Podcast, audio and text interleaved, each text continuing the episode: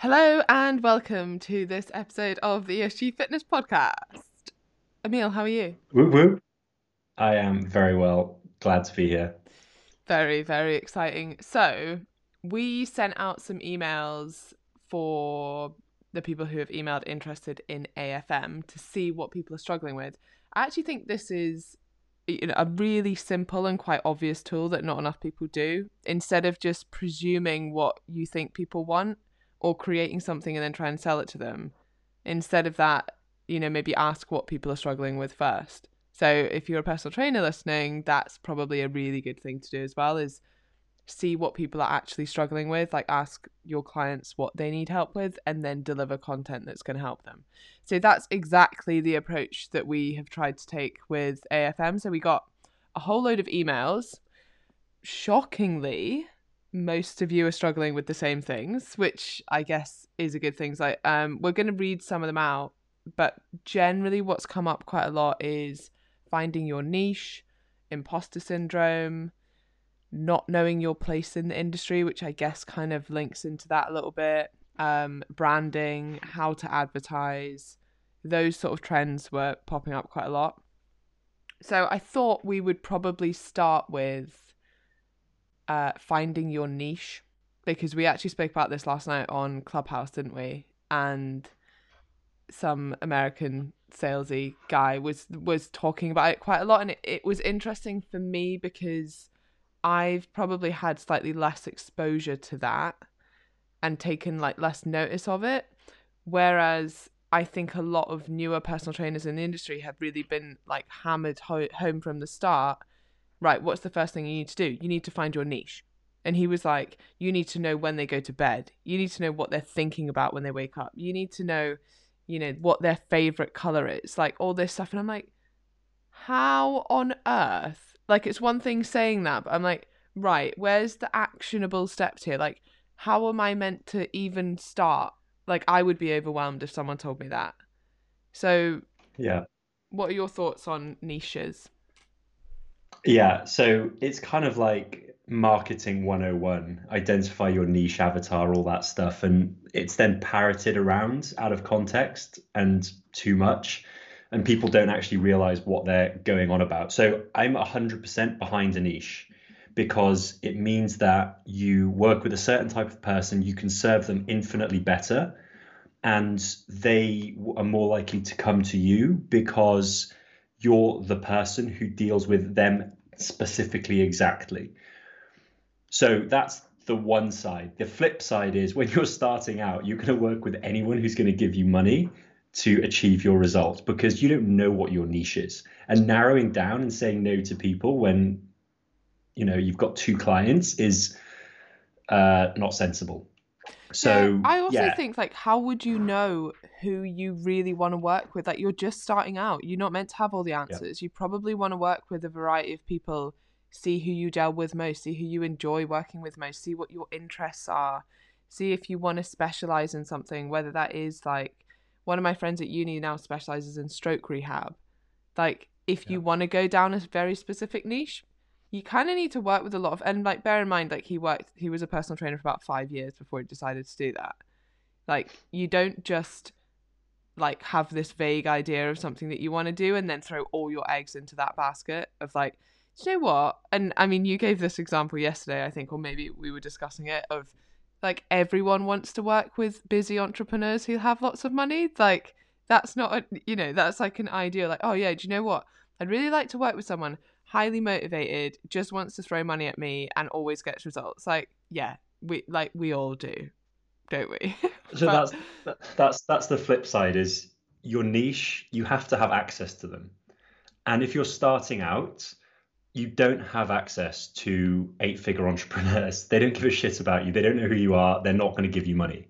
So, that's also a reason to kind of look at what your skill set is, look at what your connections are, look at what your assets are, who do you know, who do you work with, who do you have access to, and then to begin with, at least you're going to have to tailor it to that. And your niche can evolve over time, it can change, that's absolutely fine, but you have to be pragmatic and sensible and don't get worried or upset if you're you haven't nailed it straight away, or you don't know what time your avatar wakes up, or your avatar doesn't have a name, or you don't know what your I help so-and-so is, like none of this shit matters. What really matters is providing value to people and receiving money in return. That's a business. That's what you need to worry about. Everything else is fluff.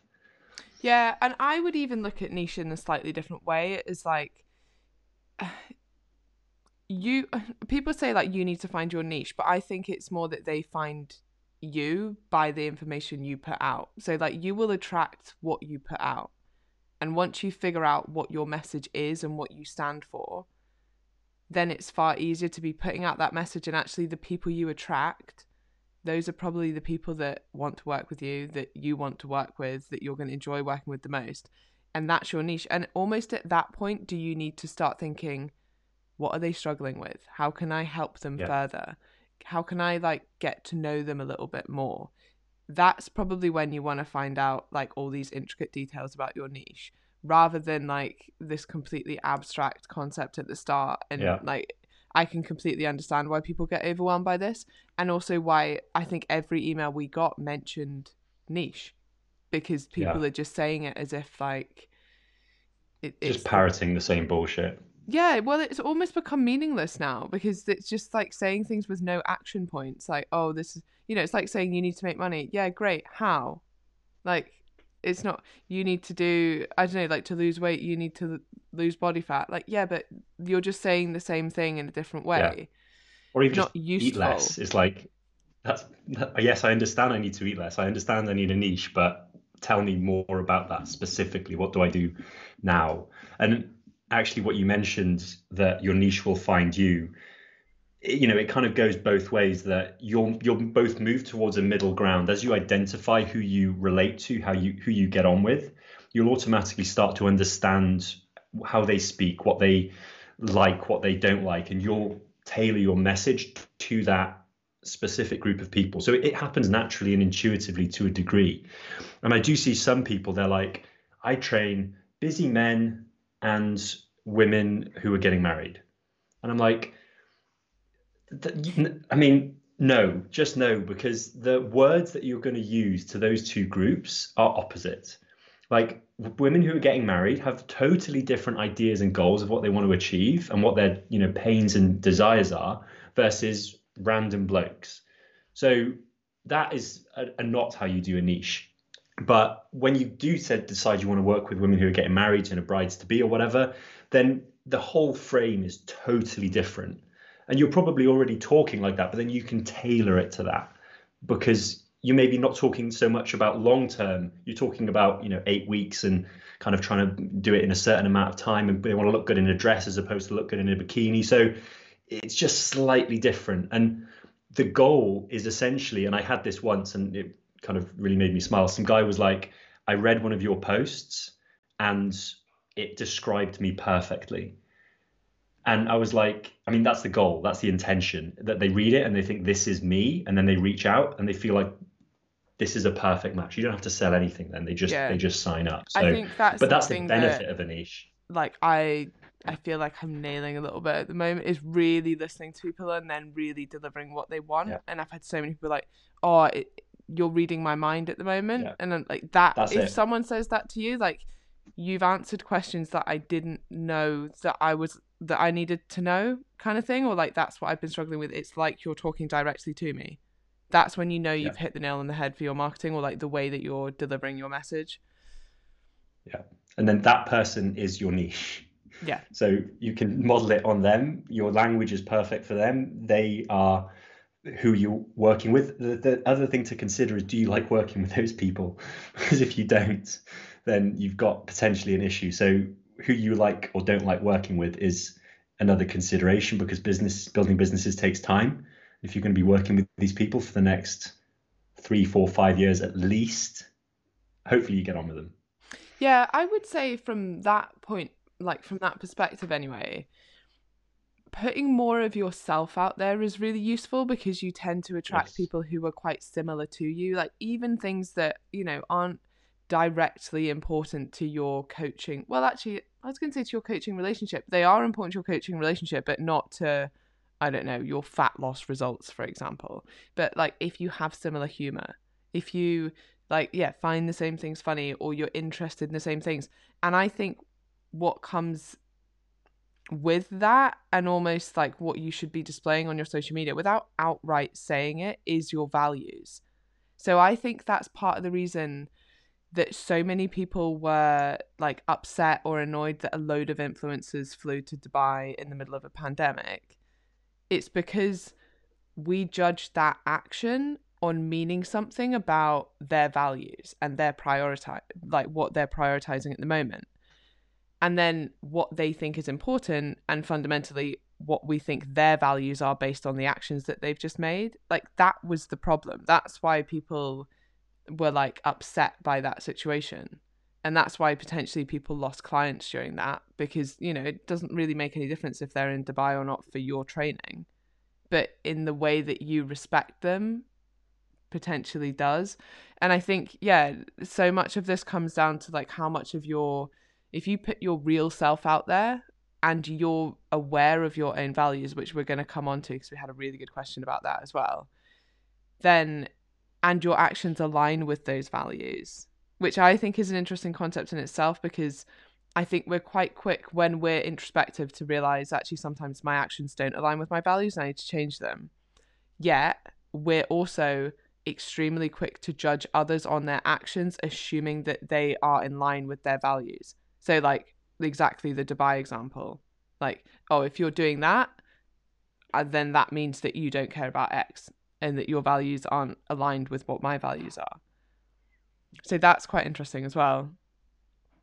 Yeah, it's a lot easier to align with your niche, because then you're being authentic. And I mean, that's a whole different topic, but the relationship will work. And the way you actually described all that was really good, because it didn't rule out guys working with females and females working with guys. And I've seen coaches both ways working really well with the opposite sex. You don't need to be the same person as you coach, but your values at some level have to cross over.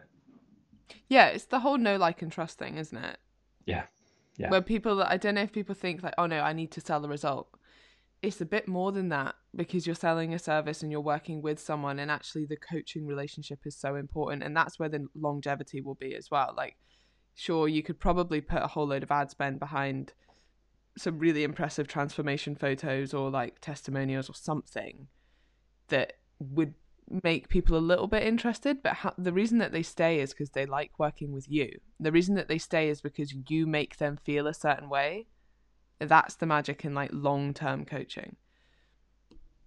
Yeah. You can definitely make money without alignment, but if you align, then it'll be more fun. People will stay longer. You'll make money more easily. It'll be a much better experience. And at the end of the day, we're building businesses not to make money, even though that's the obvious kind of thing. We're doing it as a vessel for our happiness. So they need to serve us. And if we hate it, but are making money, then they're not serving us. So we need to be really aware of that. Agreed.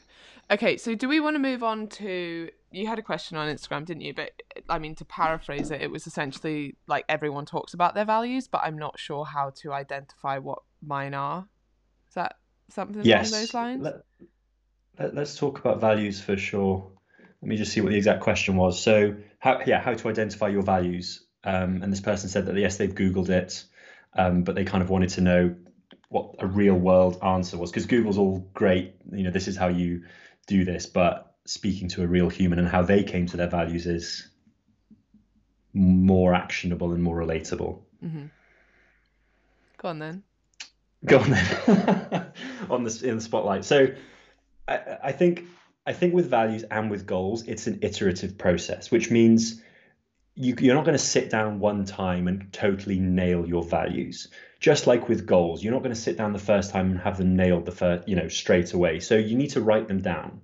And the initial writing down can come from anywhere. It can come from a list on Google, which is what I definitely did. I just thought, what the hell is a value? What are examples of values that I can use or relate to? And there's tests on Google as well. You can use those. So I wrote things down, and then I try to figure out what resonated with me.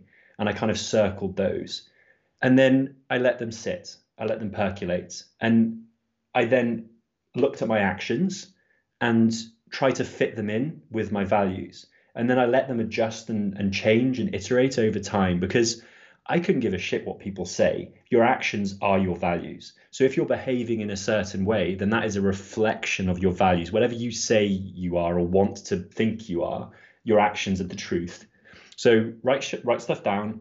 But do you ever think that, like, I agree with that, and I think it's kind of like, it's a circular thing, isn't it? Right. But I do, yeah. I've caught myself out at times, I don't know, maybe about to write something negative, for example, and then thinking that isn't how I want to be or how I want to come across, or like it doesn't align with who, maybe it's not even, it doesn't align with who I am, because maybe that is part of who I am, but it doesn't align with who I want to be. Yeah. And so then I think they go back and forth. Yeah. Because you didn't take that action. No, but like I previously would have if I hadn't been as like, I'm quite now like, stop, think, like, why are you doing this? What is the benefit? Yeah. What is the, and I think, so my point there is that, especially in the moment, like emotions or feelings can, or even just like how you're thinking, can massively impact your actions. And so my point is, like, your actions don't always align with your values. But I think it's so important. Like, my point was that people will judge your actions as if they do. So you better make sure that your actions do align with your values, because no one else will give you that. Like, you mean, you might give yourself that space of, yeah, I did that, but it's not really who I am or what I stand for. Everyone else will assume that it is who you are and what you stand for. Yeah. I mean, no one's perfect. It's the net value of your action. So emotions, thoughts, behaviors can happen, but if 99% of the time you don't post negative stuff and one time you do, I mean, that's fair enough. It's like voting for a new identity. Like, it's about the bulk of what's happening, but then the values and the actions will kind of, as you say, feed back into each other.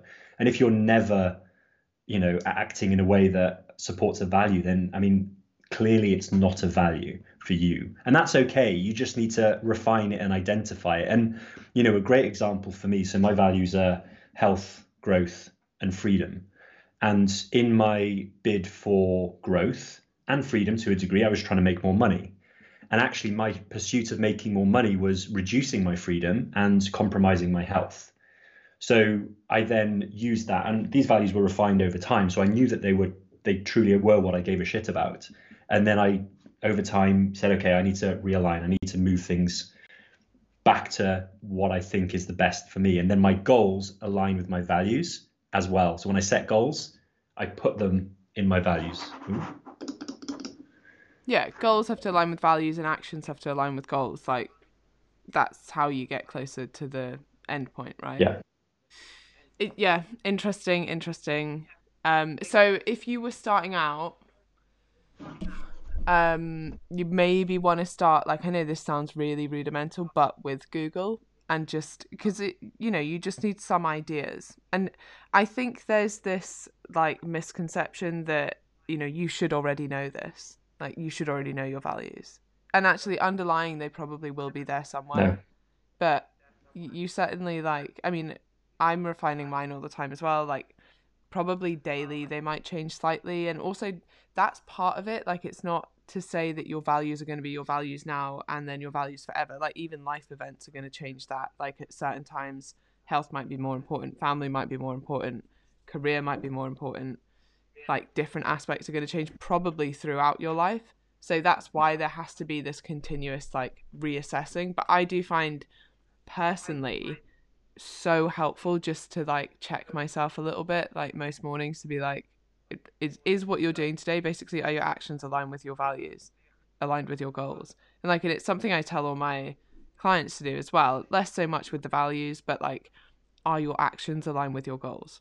Are they in line with your goals? Like that's a really simple thing to just question, and a lot of the time they're not. And it's quite like, when you look at it from such a logical point of view, it's quite an easy fix, I guess.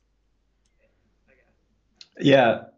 And on that note as well, if you can't figure out your values but you know your goals, which is a different thing, you can see what your goals mean, you know. Yeah, how if you they ask interpret why to your goal, like if I was like, exactly, I want to get 500 people in the EC method, Like, that's not a value. Like, that's just a goal. But the underlying value there is that I want to help as many people as possible. So I like doing big group coaching programs. Like, one of my values is impact. And so you can kind of work backwards from it. Yeah. Okay. What else do we want to touch on? Let me have a look if there are other questions my end, but you've got more, I know. Yeah, I've got... Okay, so...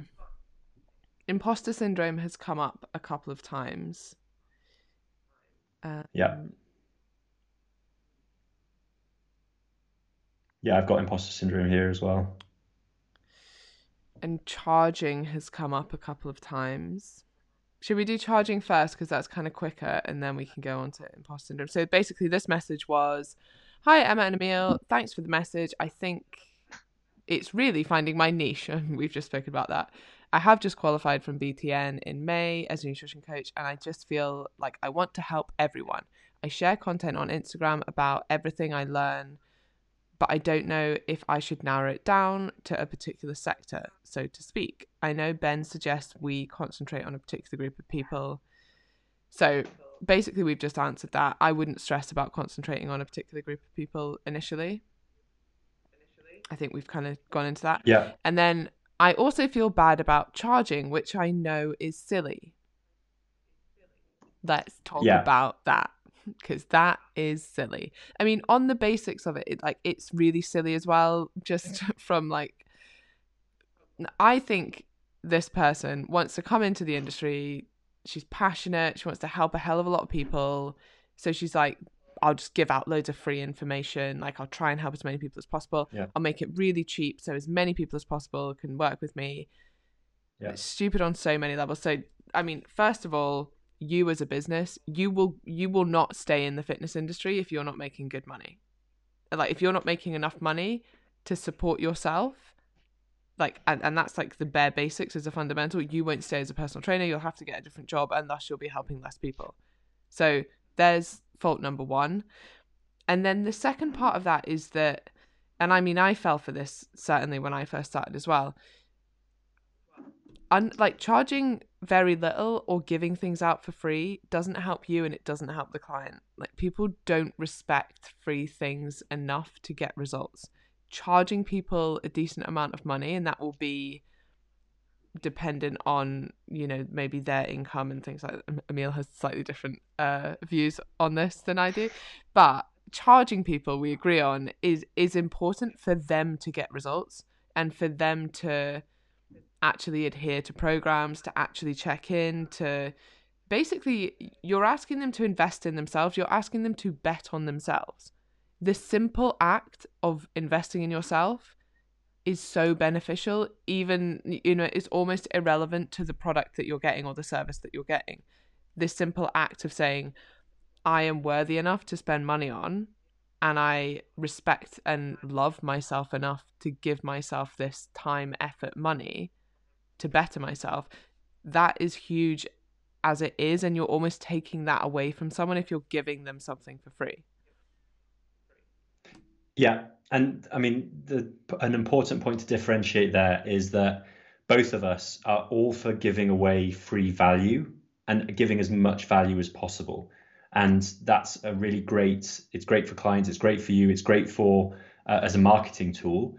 But when it comes to actually entering a business coaching relationship, you have to charge, and you have to charge the appropriate amount, which, you know, there's lots of opinions and views on that.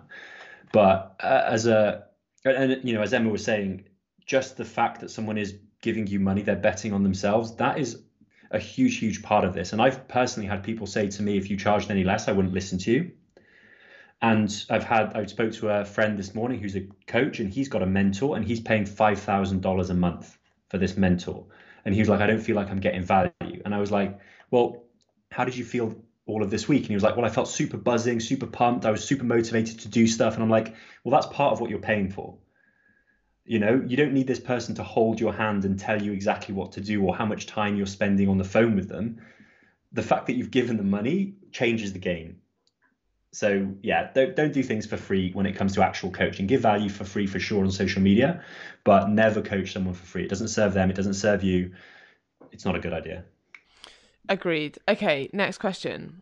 I am genuinely so excited about this. Biggest struggle, I would say, are finding my niche and I feel a little bit lost in the industry, and also how to market to my audience. But probably we've kind of touched on those. So also confidence within myself. I am a shite bag, lol. Well, self-deprecating talk, for one, can stop, please. Yeah, I struggle with this because I find self-deprecating humor so funny, but I do, like, it's not a good thing, but it is quite funny. It is funny and it can build relationships and stuff, but if you're just saying it to yourself when you're sitting on your own in your bedroom, then it's not helping. Yeah. Agreed. And that's the habit that you can get into. Yes. So basically she's talking about confidence, which I guess, and also a lot of other people have mentioned sort of confidence or imposter syndrome, that kind of bag. Yeah. What's the question I've got here? Yeah, imposter syndrome at starting my new career, roller coaster of emotions, questioning everything, struggling to distinguish what really matters anymore. First off, action builds confidence, not the other way around. So you need to take action. And then when everything is getting confusing and difficult, just remember that the absolute core of a business is you helping someone achieve a result, which I'm sure you're confident you can do. Like, can you help someone lose some body fat? Yes, you can. Will they give you money for it? Good. Now you've got a business. Everything else is like fluff. Everything else doesn't matter. If you're doing this, you can tweak and adjust. You can change the prices. You can change the results that you're offering. You can change the process. But when you feel overwhelmed, just bring it back to you. Can you help someone achieve a result? Yes. Will they give you money for it? Yes. Okay, we're good. Everything else is fine. Yeah, it does sound like, and I would be maybe in the same position in certain circumstances, but you've just completely catastrophized it, like overwhelmed yourself. And then you've lost where the next step is. Like the next step is helping your next client. As opposed to, I don't know how to market myself. I don't feel confident. I don't think this. I don't think that. Like, there's so many things I need to do and I'm doing everything wrong and I don't know where I am in the industry. Like, breathe, take a step back and be like, what's my next step here? And as you said, like, that's what builds confidence. Like, you won't have confidence at the start because you've not had experience in this, but it's getting your first client and then they get results and then you get some good feedback and then you might get another client from that and the same happens. That's how you build your confidence. And then it's also not letting little setbacks, like you will have clients who don't get results through no fault of your own. Sometimes you'll want to take on their feedback. Sometimes like the feedback might not be something that you do want to action, but like learning from those as well without that knocking your confidence is quite a skill. Like being able to take on negative feedback without it really putting you a step back in that sense. So just be aware that like you won't be the right coach for everyone. Nobody is. And it also sometimes it's not even that you're not the right coach, it's just it wasn't the right time for them and they maybe weren't ready to make the change. Yeah, I used to work with a nutrition team box, and I found it very useful when we were struggling with a client to bring it to everyone else and say, what could I have done differently? What can I do? And when you have some of your peers who you respect saying, dude, you've done everything, like there's nothing else you can do, and you know they're not blowing smoke up your ass and making you feel better, then that's reassuring. And it's easy to try and take responsibility for everything, but you can't fix everyone. If people don't want to be fixed or helped, ain't gonna happen. Yeah. I had this exact discussion with Shona today actually, because she was a bit upset about a client leaving, and she was like, "This is what I did. This is how we." And I was like, "I wouldn't have done anything differently. It's just she wasn't ready to change, and that's fine. And like maybe at some point she'll come back when she is ready to change. Like that's." Totally fine, but it did knock her confidence a little bit, so I can see how that would happen. And I can see that, I mean, I've certainly been in the same position. Like being self-employed is quite hard as well, like because sometimes you feel like, oh, I've got you know, it's just you, like you're taking all that feedback and it's just on you. Yeah. Like it's not spread out with other people, and you can take it quite personally, especially when like you are your own business. Yeah. And you want it to work for everyone, and obviously your intentions are good and you want to help everyone, and when you can't, it can be quite hard to take, but try not to take it personally. Yeah. And I mean, the other thing just to add before we kind of move on, I suppose, well, being in the fitness industry is very lonely, and the only contact you have with other fit pros is often via social media, and social media is very false and very you're not going to put up like the screenshot of the check-in where someone's like, oh, I've been really struggling and I just don't feel like we resonate and I've not got any results and I'm going to leave. Like, you're going to put up the one that's like, you've changed my life. Or the 10 that are like that. And everyone is doing that. Everyone is doing that. So if you're struggling with imposter syndrome and, you know, getting depressed that everyone else is crushing it and doing amazing, honestly, on your social media, you're not selling to other fit pros. Mute them. Unfollow them. You don't need to see what they're doing all the time. Honestly, the best thing I did a couple of years ago was just focused on my clients and stepped out of the industry. I don't need to be in the industry to serve my clients. I need to serve my clients to serve my clients. And not having that noise of what other people were doing allowed me to focus in on what the person in front of me needed and how I could provide it. Honestly, it was bliss. Yeah, I think that's such a good, very good idea.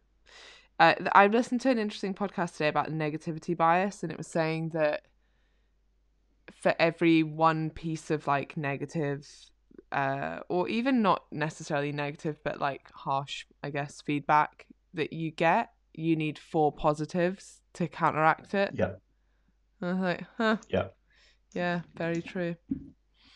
One thing I would add to that, however, is the ability, the skill to take negative feedback, whether it's constructive or not. And once you can get good at doing that, you will grow infinitely quicker. And yeah, I mean, this is like a key skill. Like, if you can take every bit of feedback, which is negative, and step forward instead of step back, then you're gonna improve much, much quicker. And the quicker you improve, the more negative feedback you're gonna hit up against just through sheer velocity. And then you're then processing it, getting better again, and you're just gonna keep moving forward to the point that you actually want to go seeking negative feedback. It's like, look, I've had this idea. Give me 10 shit things about it. Yeah. Awesome. I think that's a really good point as well about how the more you grow, the more people you work with, the more negative feedback you're gonna get. Like, and to accept that as just a sheer numbers thing. Like, we had, I would say maybe just like, I mean, not high numbers at all, but like a couple more drop-offs from Committed. So like the continuation program of Commit to 6. And I was like, oh God, I wonder what we're doing wrong. Like, asking them all for feedback. I mean, none of it was bad feedback. It was just like, I'm ready to move on and do it on my own now. Done, yeah. Like, okay, great. And then I realized, like, our numbers have, like, I mean, the numbers of people coming in, like, they obviously have massively increased. So obviously the numbers of people that at some point will leave, like, there's just more numbers. That's why, like, as a percentage, it's less in terms of drop-off rate, but the actual numbers are slightly higher. So, yeah, don't let the, I guess just put it in context would be the outcome there. Have you ever struggled with imposter syndrome?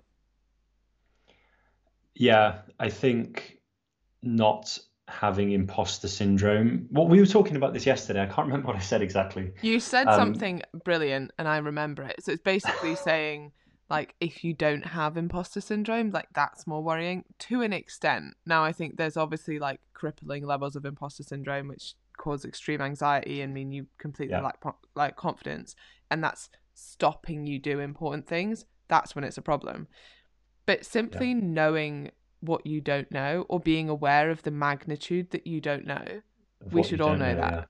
Yeah, like that's I mean, we should all feel a little bit of imposter syndrome, as in being aware that we don't know everything.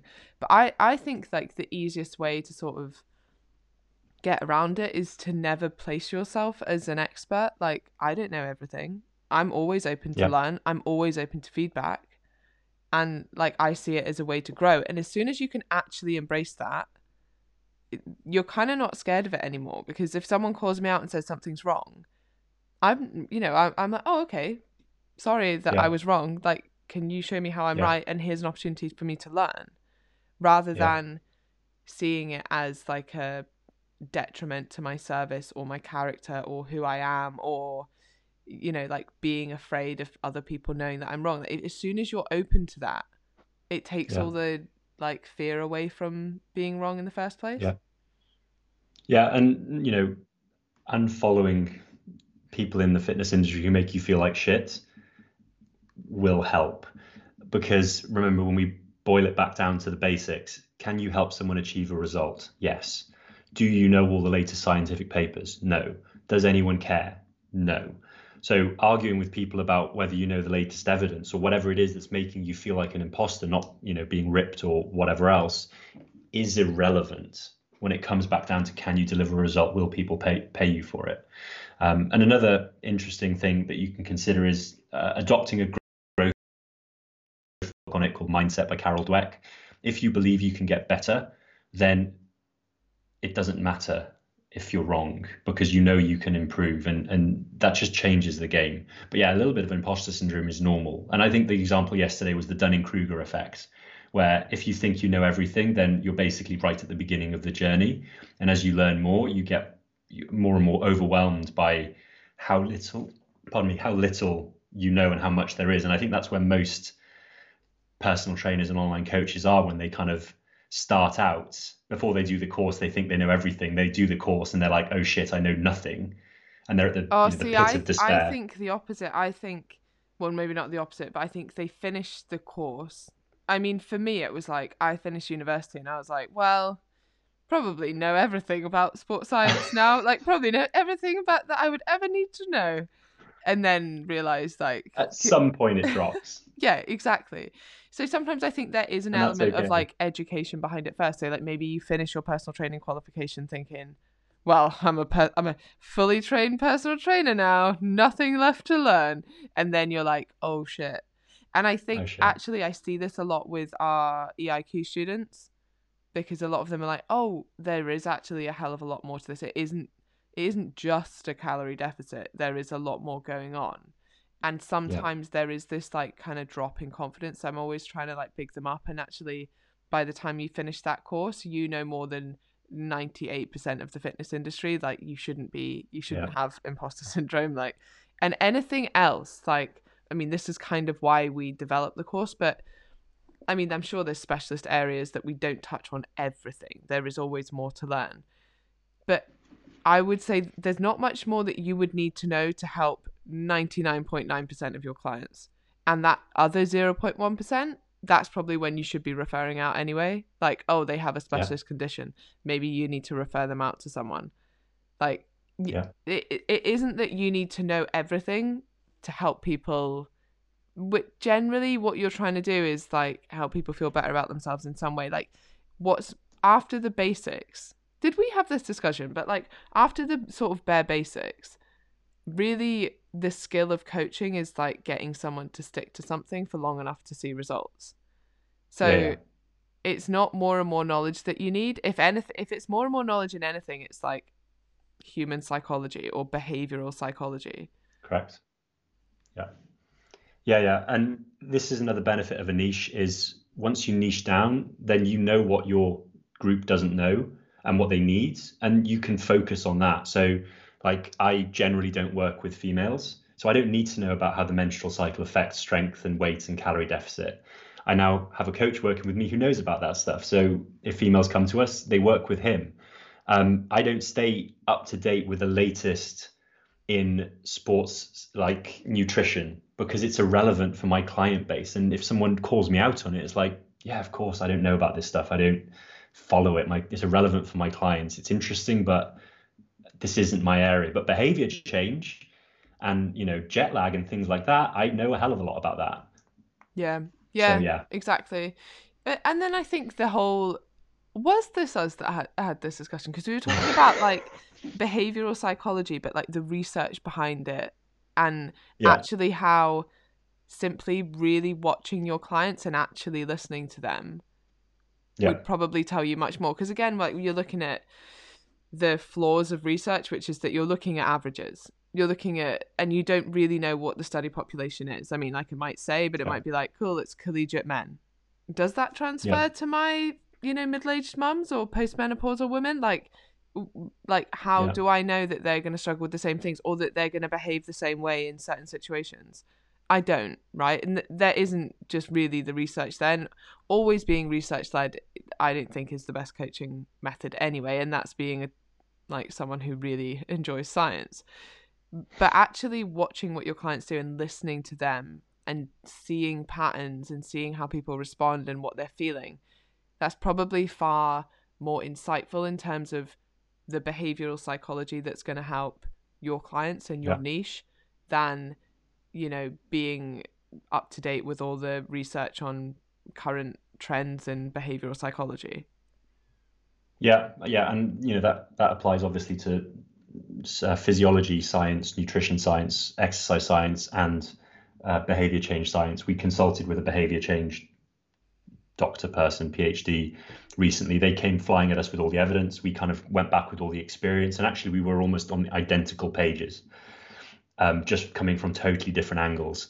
We clarified some bits, we improved some bits, but like, whenever I've looked at more like behavioral research, or even things like, okay, these are the sort of 5 behaviors that people who tend to maintain their weight loss do, like, it's interesting, but it's just confirming what I already know, like, or what I've seen in my clients. Like, oh, it's the people that continue to exercise, it's the people that like maintain these results, or, you know, it's normally like just evidence to prove what we already know kind of thing. Yeah. And, you know, if it supports you, then great. If it allows you to formalize things, then great. If it, I mean, our main focus is being able to teach newer coaches how to coach as well as we coach with our however many years in the industry. But work with people and you'll pick this stuff up. Yeah. Okay. Next question. Sorry for the delay. I'm just getting them up. Okay, so my question would be tips on getting started with online coaching. How do you build an audience on Instagram/social media, and consequently how to build trust when your first few clients will basically be your work experience (in brackets) guinea pigs? So go back to the basics. Can you help someone? Yes. I mean, therefore they're no longer guinea pigs. Like, you might figure out what software or spreadsheet you want to use, but you're helping someone. And probably, to be fair, your prices reflect that. So I wouldn't worry about that. As long as you stay within your area of expertise and help someone, then great. And then how do you build trust? You find where people who you want to coach hang out, and you help them and you give value. I wouldn't, especially starting out, try and crush every single social media platform. I would pick one. And then I would just give value, and then people will naturally be grateful and want to reciprocate, and then come and reach out to you and ask for more help, and you'll help them more. And then some of those will sign up with you. That's a business. Yeah. I think something that a lot of people put is like a limiting belief, or a reason why they're not getting results is because they don't have a big enough following. So I really like when you talk about how you get all of your clients from Facebook. You've got 3,000 people on your personal Facebook. And rather than a numbers game, it's about actually creating connection with people. So that doesn't just mean like putting up loads of posts and then hoping people like them. It's who's liked, like, are you going to comment and reply to the people that have commented? Are you then going to DM them and be like, oh, I saw that you were interested in this post. Like, is there anything else I can help you with? Yeah. You have to go out your way to make those connections. It's usually not a numbers problem. Like, there are more than enough people. And actually, even if you had, I don't know, 500 followers, but actually you had a connection with even 50 of them, so 10% of them, like, that's more than enough people to have a very viable business. So don't put that up as like a limiting belief. It's like, cool, I'll have a good business when I build this huge following. And I've worked with people with huge followings who don't have a business. Like, it doesn't mean jack. Like, if people are following you because you look good in your pants, they don't trust you, they don't respect you, they don't really care what you're saying, they just really wanted to creep on you. like that's fine if you maybe want to be an influencer or something, but if you want to build a business, and I mean a coaching business, I'm sure there are businesses you could build off that, but if you want to build a coaching business where people are going to pay you because they actually respect your service and what you have to deliver, you need to make sure that your content is in line with that. So if you're giving out useful, helpful content, and then people follow you because of your useful, helpful content, as opposed to just, I thought you were attractive and I just wanted to creep on you. Like, it's not normally the same people that you want to buy coaching from. Yeah. Yeah. And, you know, even that 500 people, like 10% is 50 people. Look, if you're starting out, 1% is 5 people. Is that right? That's right, isn't it? Yeah. I think so. So if you coach those 5 people, that's probably more than you can deal with to start. And then if you, you know, double down on giving them amazing value and service, get really good testimonials and potentially a referral from each of them, suddenly your network has doubled. And, you know, as your audience grows, you don't need to influence everyone. You don't need hundreds of thousands of people to build a business. Crunch the numbers. Like, we're talking 30, 50, like 100 people coached in a year to build a business. So yeah, you can literally walk the streets, probably not during COVID, but, and find people who need your help and who will be willing to give you money for this. Okay, we'll fire through 2 more questions and then we can answer the others in another time. So my biggest problem at the moment is advertising myself so that people actually know what I do. Both logically, like how to use, I guess she means practically, like how to use different platforms, but also importantly, mentally. Talking about who I am and what I do to help people isn't a skill I have naturally. Once I am talking to someone and listening to their concerns, goals, etc., I am fine at sharing how I can help, but getting over that initial hurdle that leads to an actual conversation with a potential client is a sticking point for me. I think this brings up loads of really important things. So like, the first point about advertising myself so that people actually know what I do, that is so important. And like, I think I talk about what I do all of the time, and I'll still get someone coming to me being like, do you do coaching? I don't know if it's like a rhetorical question or not to like start a conversation, but I'm like, yeah, I do. Like, that is what I do. That is my job. That, you know, so I don't think you can talk about what you do enough. And I guess more to the point, like when people feel a bit awkward about doing it on social media and things, like kind of blows my mind, because if half the people that spend, I mean, you'd think nothing about now promoting some random brand that you don't use, or like, oh, here's this protein powder I'm using at the moment. Like, you think nothing about doing that, but yet you won't talk about your own business, which is actually far more impactful and is going to help far more people than here's my promotion code for my protein this week. Like, start talking more about what you do. So I think that's good that you've outlined that you need to be talking about that and how you can help people. Do you want to touch on how to start like a conversation with someone about your business? Yes. And just to add to the social media thing, like if you're running a business, use a social media platform for that. So don't have, to a degree, don't have your cat, don't share crap from your friends. Like, focus a page or a asset on doing one thing. So, you know, pictures of you training, food, advice, whatever. So when people look at it, they've got a high chance of realizing that this isn't just someone's personal profile, which where they share cat memes, but it's actually a coach who does things. And you can put it in your bio, go crazy, I coach people. Yeah. That doesn't work. I would say on that point, I think there's a bit of a balance to be had, just because you want people to, like, as we said, like, know, like, and trust. And part of that is like similar humor. Like, actually, that's sometimes curated. Huh? That has to be curated. It's, I'm talking about people. No, it can't just be cat memes.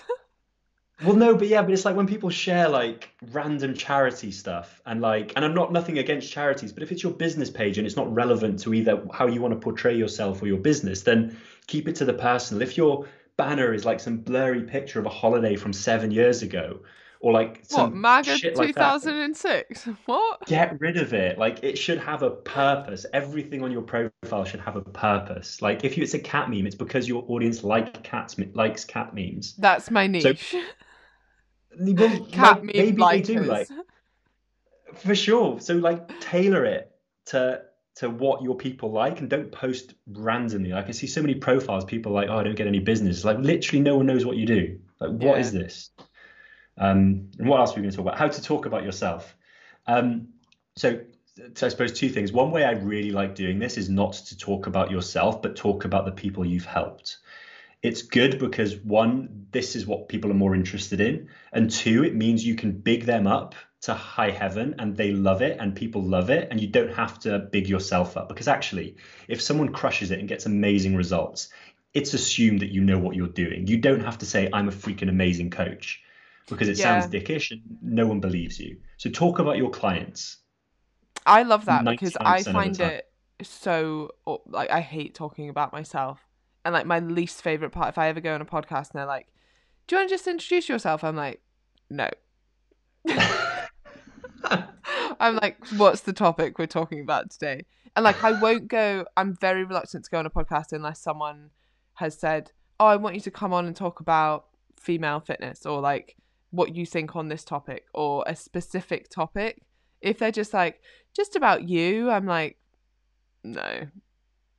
I mean, I'm bored already, but like, I'll talk about what I do for sure. Yeah. Because I could talk about that all day. Like, and when you're quite clearly passionate about that, I think, did I send you that thing about like the, it was like a graph showing the difference between luck or opportunities and how often you speak about what you're passionate about?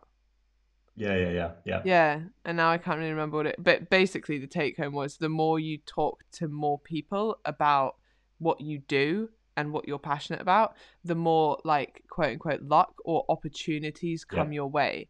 Because if you're even, and you might think it's like an inconsequential conversation with your mum's mate, but if you're talking about, and then she mentions it to someone else and they're looking for a personal trainer, like, all these things, like, the more you can talk about it, even if it's not on your social media, even just in your life, like, that's really important.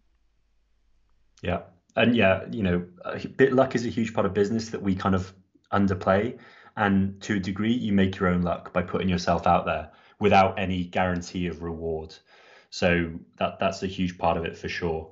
And I mean, just the caveat is, look, personal brand is useful these days. It's good to have, but for most coaches, it's not about you. It's about the person. And then the other part of that question was how to have conversations with clients. Ask them questions. Like, just ask them questions. You don't need to be, it's like, if you've ever looked at motivational interviewing, you just need to be there and hold space for someone, ask one or two pertinent questions, and then encourage them, and they will talk. And if you can make that into your social media, then great. Like, what are your goals? Oh, I want to lose 20 pounds. Oh, you must have struggled in the past. And they're like, no, actually, I managed to lose 20 pounds. And you're like, oh, so what happened? Oh, then I gained it back. Okay, so yo-yoing is an issue for you. Yeah, yo-yoing, that's exactly it. I try to keep blah, blah, blah. And you're having a conversation without actually saying anything. Awesome. Yeah, and I think there's so many skills to that as well. Like, I don't know, I probably, like, just because, and this just shows like different ways of talking to different people. I would never say that to a client. Like, I would never, because I know who I work with and how they respond, and also like often how defensive, especially some women are about, like, maybe even just like the whole conversation around how many calories are you eating at the moment, and they're like 1,200, and like, obviously I know they're not, because they're putting on weight, but it would never be a no, you're not. It's okay, well, like it's almost going around the question a little bit. So it wouldn't be like, oh, so you've yo-yoed. It would be like, so then did you struggle? Like, you know, and just kind of being more like, everyone tends to struggle after diets like that because they are quite restrictive. Like, it's completely normal that you've put on that weight again. But if we do it the right way this time, that's what I do with clients to help them maintain that weight loss. But yeah, I think as you talk to more and more people as well, like, you get to know how they want to be spoken to and what's going to work best and how to approach certain situations, and probably like your, like, a more direct approach certainly would work with your clients more. Yeah, this is the other benefit of a niche. Like, you get good at talking to your client base But like, it is a rule of thumb, let them do most of the talking, and it will make your life easier, and it'll make them infinitely more likely to, one, sign up with you, two, really like you, and three, I can't remember what it is, but let them talk more for sure. Yeah. Right. Okay. So we'll finish with this question, and it's probably more for coaches who are a little bit further on in their careers. So this is about when the right time to outsource work is. And I thought, like, I mean, my simple answer to this would be, first of all, you need to identify what you can and what you can't outsource, because there's certain part, like, I mean, if you're a coach and your business is solely coaching, unless you're taking on other coaches, obviously, then that might be something you don't want to outsource. Like, there's certain aspects of your business which are you and which you need to do.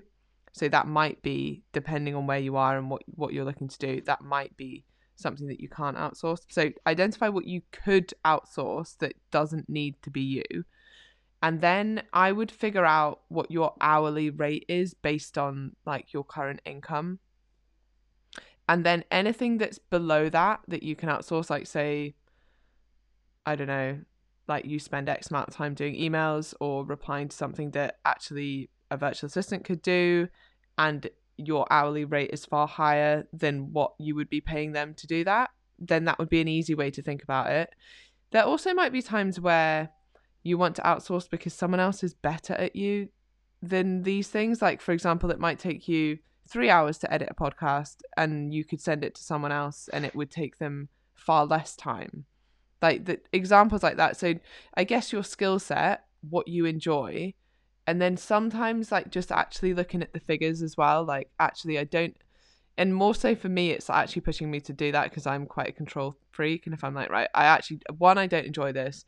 Two, I can pay someone less than my hourly rate to do it. Three, they're actually going to do it better than I can. Then it's a no-brainer. Like, it's ticked all those three things. Yeah. Yeah, agreed. I've got a matrix, because everyone loves a matrix for this. On one axis, you've got how much you like doing something. On the other axis, you've got how good you are at it, essentially. And the stuff which you're shit at and which you hate doing, that's going to be the first thing you outsource. And then as you kind of move diagonally up towards stuff you really like and stuff you're really good at, that's going to be the last thing you outsource. And then definitely you throw in a numbers. For example, so, you know, things like sales, marketing are going to be some of the last things you outsource. They're very expensive, very difficult. Some of the first things you're going to outsource are admin stuff. I mean, as annoying it is for coaches, but coaching is relatively easy to outsource. And the best thing that I've ever heard on that regard was, you're not the best in the world at what you do, so find the better person and hire them. And I basically did that with my coach. I was like, well, this guy's better than me at coaching. Certainly S&C and training and programming. Dude, do you want to work together? Awesome. Now he can do my coaching. I can focus on what I'm good at, sales, marketing, being me, whatever else. Yeah. And I think sometimes it's good to realize as well that, especially if you're ticking those three boxes of like, I'm not very good at this, it's costing me more, like it's below my hourly rate in terms of what I could outsource it for. And then actually that time, I mean, you can either use that to buy time back for you to enjoy, or you can use it to use that time for things that you're better at. So actually, if you're like, okay, by doing that, it's allowed me to spend more time podcasting. Why do you think I've been able to do more podcasts recently? That's grown my business. That has made me money, although it's cost me short term to outsource certain things. It's massively been like, outsourcing can save you money is my point. Like, it might seem like a cost, but it's not. Not just save you money, sorry, make you money. I mean, that's that age-old adage, you need to spend money to make money. And you need to have faith in yourself to be able to do that. But like, literally one of the first things I think literally everyone should outsource is like cleaning the house, because, you know, it's not a hugely... Go on. I was just going to say, like, it makes so much money when you think, makes so much sense when you think about it, but it's still, there's still this like, oh my God, you've got a cleaner. Like, oh, who do you think you are? You're too good to clean your own house. When actually, like, I remember speaking to my parents about this and I was like, you like both of them work so hard. Both of them have very good jobs. And I think we had a cleaner when I was younger, and they had one for a while, but they've kind of stopped having one now. But like, it ruins your week. Like, you now spend your Saturday morning cleaning, which then puts you in a bad mood for the rest of the weekend. Like, it doesn't make any sense whatsoever. There's no upside to it, really. Like, I just can't. This is why it's so easy. Like, you hate it, and some people claim they like it. I disagree, but anyway, you hate it, and also you're not very good at it. So, like, before you think about outsourcing your marketing or someone editing your freaking social media posts, outsource this, break the seal, get a feel for it, don't clean the house before the cleaner comes. That defeats the point. And then you can start to think about other things. And it's very hard to grow your business if you're doing everything all the time. You can if you're a huge personal brand, but even then, you're going to struggle. So start with a cleaner and then go from there. I like that advice. Yeah, like, streamline your life before you try and streamline your business. Like, if you're wasting a lot of time doing like personal admin stuff that you don't have to be doing, like cleaning the house. Yeah. Like, that's a no-brainer. It leaves you a hell of a lot of time, brain power to do something else. Second one, bookkeeping, accounting. If you're doing your own accounts, you're wrong. Like, bookkeeping is then the next step, but this is an area where you're shit at it and you probably don't like doing it. And even though the hourly rate is higher, probably not when you consider how long it takes you. So yeah, like, I'd also add to that, like, it's just not worth, like, oh, it's just, yeah. Like, it's just not worth it on any level. Like, it also looks better on like HMRC if you have an actual accountant doing your accounts, rather than like you've tried to do a self-assessment that's come in late, or I don't know, just. Yeah. And then after that, bookkeeper. Like, if you spend however long consolidating receipts or whatever you need to do, again, that's a nice easy job to outsource. So get those done, and then you can even start thinking about something else. Agreed. Right, we will wrap up there because we've been going for over an hour. We've still got quite a lot of questions to get through, actually. But I think hopefully that was really useful to people. If you have enjoyed this, then you will love AFM. So you should head over to @AFM Mentors. And yeah, you'll be... Mentors. AF Mentors. Oh my God, I got that wrong last time as well. @AF Mentors.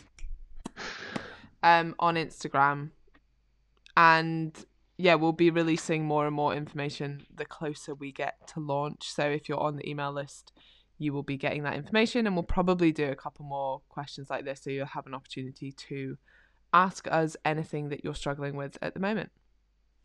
Where can people sign up to the email list to ask us questions? At the Instagram. Do we not have a website? Yeah, we do. It's